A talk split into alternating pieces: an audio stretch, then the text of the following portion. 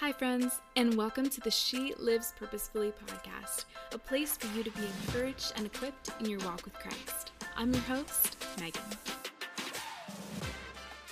Friend, hello and welcome or welcome back to the She Lives Purposely podcast. I am so thankful that you are here, and I am so excited to continue diving in with two diving into First Timothy with you today. Today we are talking about the qualifications for church leaders. Last week we talked about a hot button topic of women leaders in the church and my thoughts on what the Lord is saying to us in that passage are not necessarily very popular these days. So I encourage you to go and check it out and listen to the full episode through and tell me what you think about that passage and about what we talk about in that passage as well.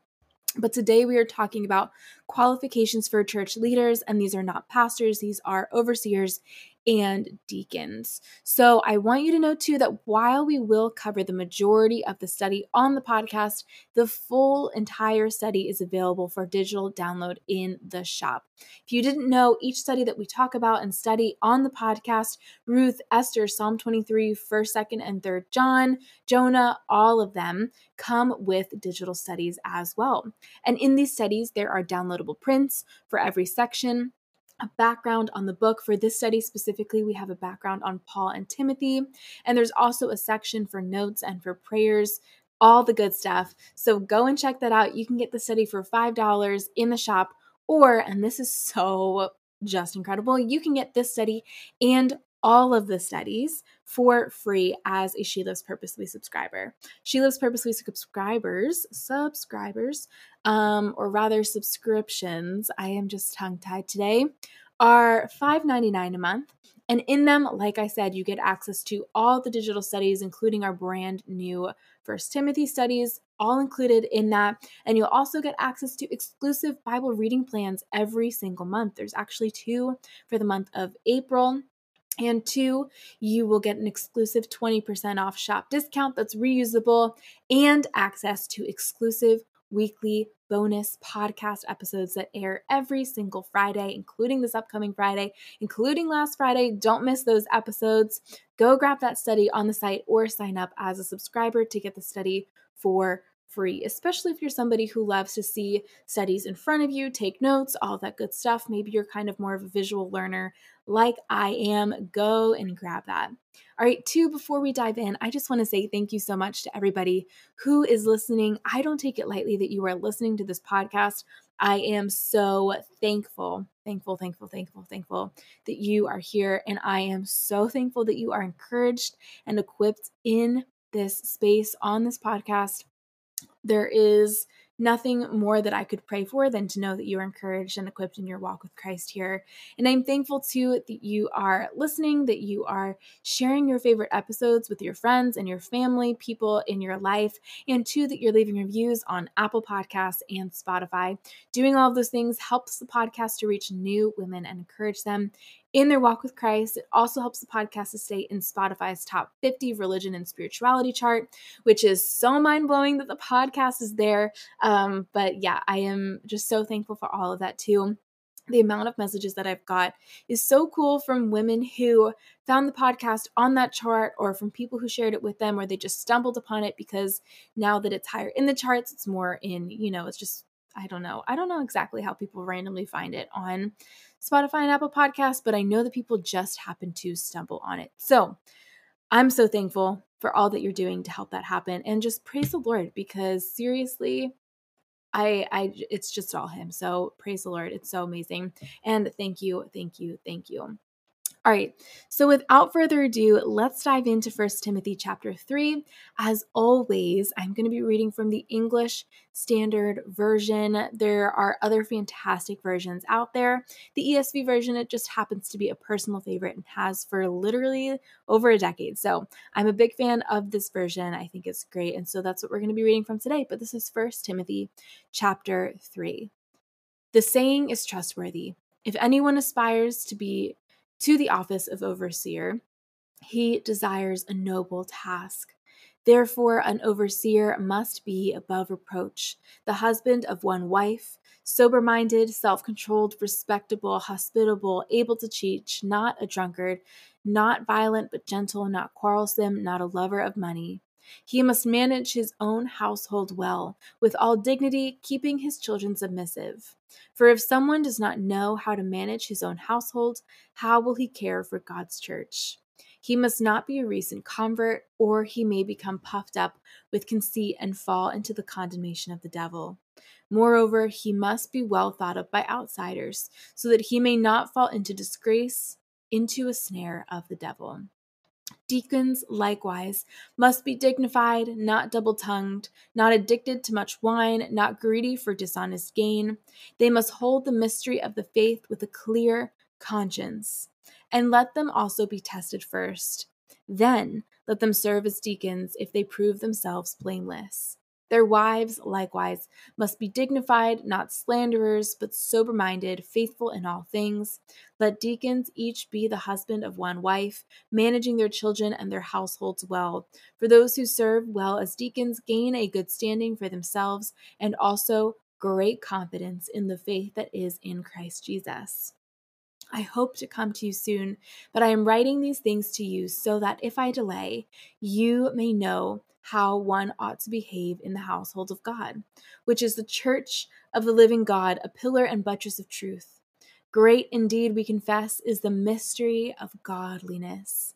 He was manifested in the spirit, vindicated, or manifested in the flesh, vindicated by the spirit, seen by angels, proclaimed among the nations, believed on in the world, taken up in glory. That's First Timothy chapter 3. And here we see that not just anyone is qualified or called to be a leader in the church. Again, this passage is not about pastors, but it's about overseers and deacons. And what we're going to really dive into today is that the Lord cares so deeply about the leaders in his church and his church as a whole. He wants what's best for those leaders and he wants what's best for the church so that nobody is hurt in the leadership um, or by people in leadership. Here, Paul and God through Paul lays out qualities of church leaders. And like I said, we see from these qualities that the heart of God is for the benefit of the leaders and for the benefit of the church. We see that the leader ought to be married and respected in their home and the community. We see that the leader can't be controlled by alcohol or money, that their family must also be dignified, that they must be mature and proven, and what do we learn from these qualifications? That God cares about his flock and he cares about those he puts in power to lead the flock. He doesn't want power to harm those he puts in leadership or hurt those who are in submission. He expects that leaders are not led by lust, money, alcohol, which would harm both the leader, their family, and the church. He expects that they're well respected by those in their home and those in the community. He wants them to have a good reputation that people can feel safe with and trust, not a poor reputation, and not no reputation where this person is kind of a mystery with no qualifications or nobody to vouch for them. He expects that those in their family will also be beneficial to the church and dignified. He cares that these leaders can handle the job required of them that it won't run them dry or lead to pride. And as we've mentioned before, why is all of this written? Because the church is God's house and he cares for his people. And there is a way to behave as the body of Christ. Friend, we represent Christ, both leaders and the rest of the church. And in the place people come to gather, to fellowship, to hear God's word, this place and the people in it should represent God and represent Him well. It is not just a building with ideas and encouragement that we're supposed to check off once a week every Sunday. It is the church of the living God and, quote, a pillar of buttress and truth.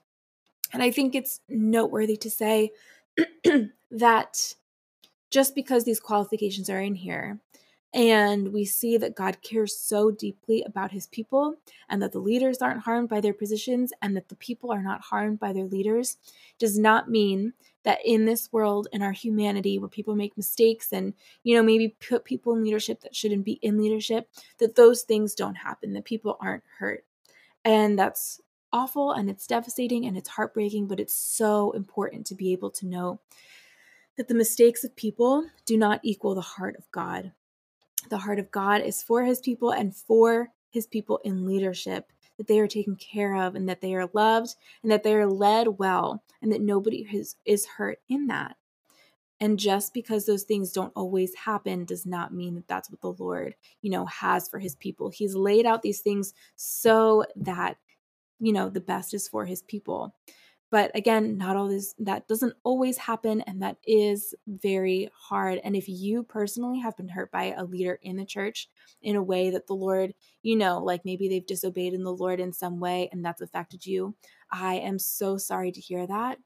And that's just wrong. And I know that the Lord hurts for you and the Lord hurts with you. But I want you to know that the Lord is for you and the Lord is with you and that his heart is for you and that that is not his intention or the way that he laid out things in his church.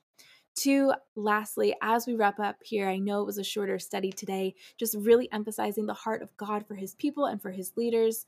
I want to mention in verse 16, the chapter ends talking about the greatness of our faith, of godliness, the foundation of our belief.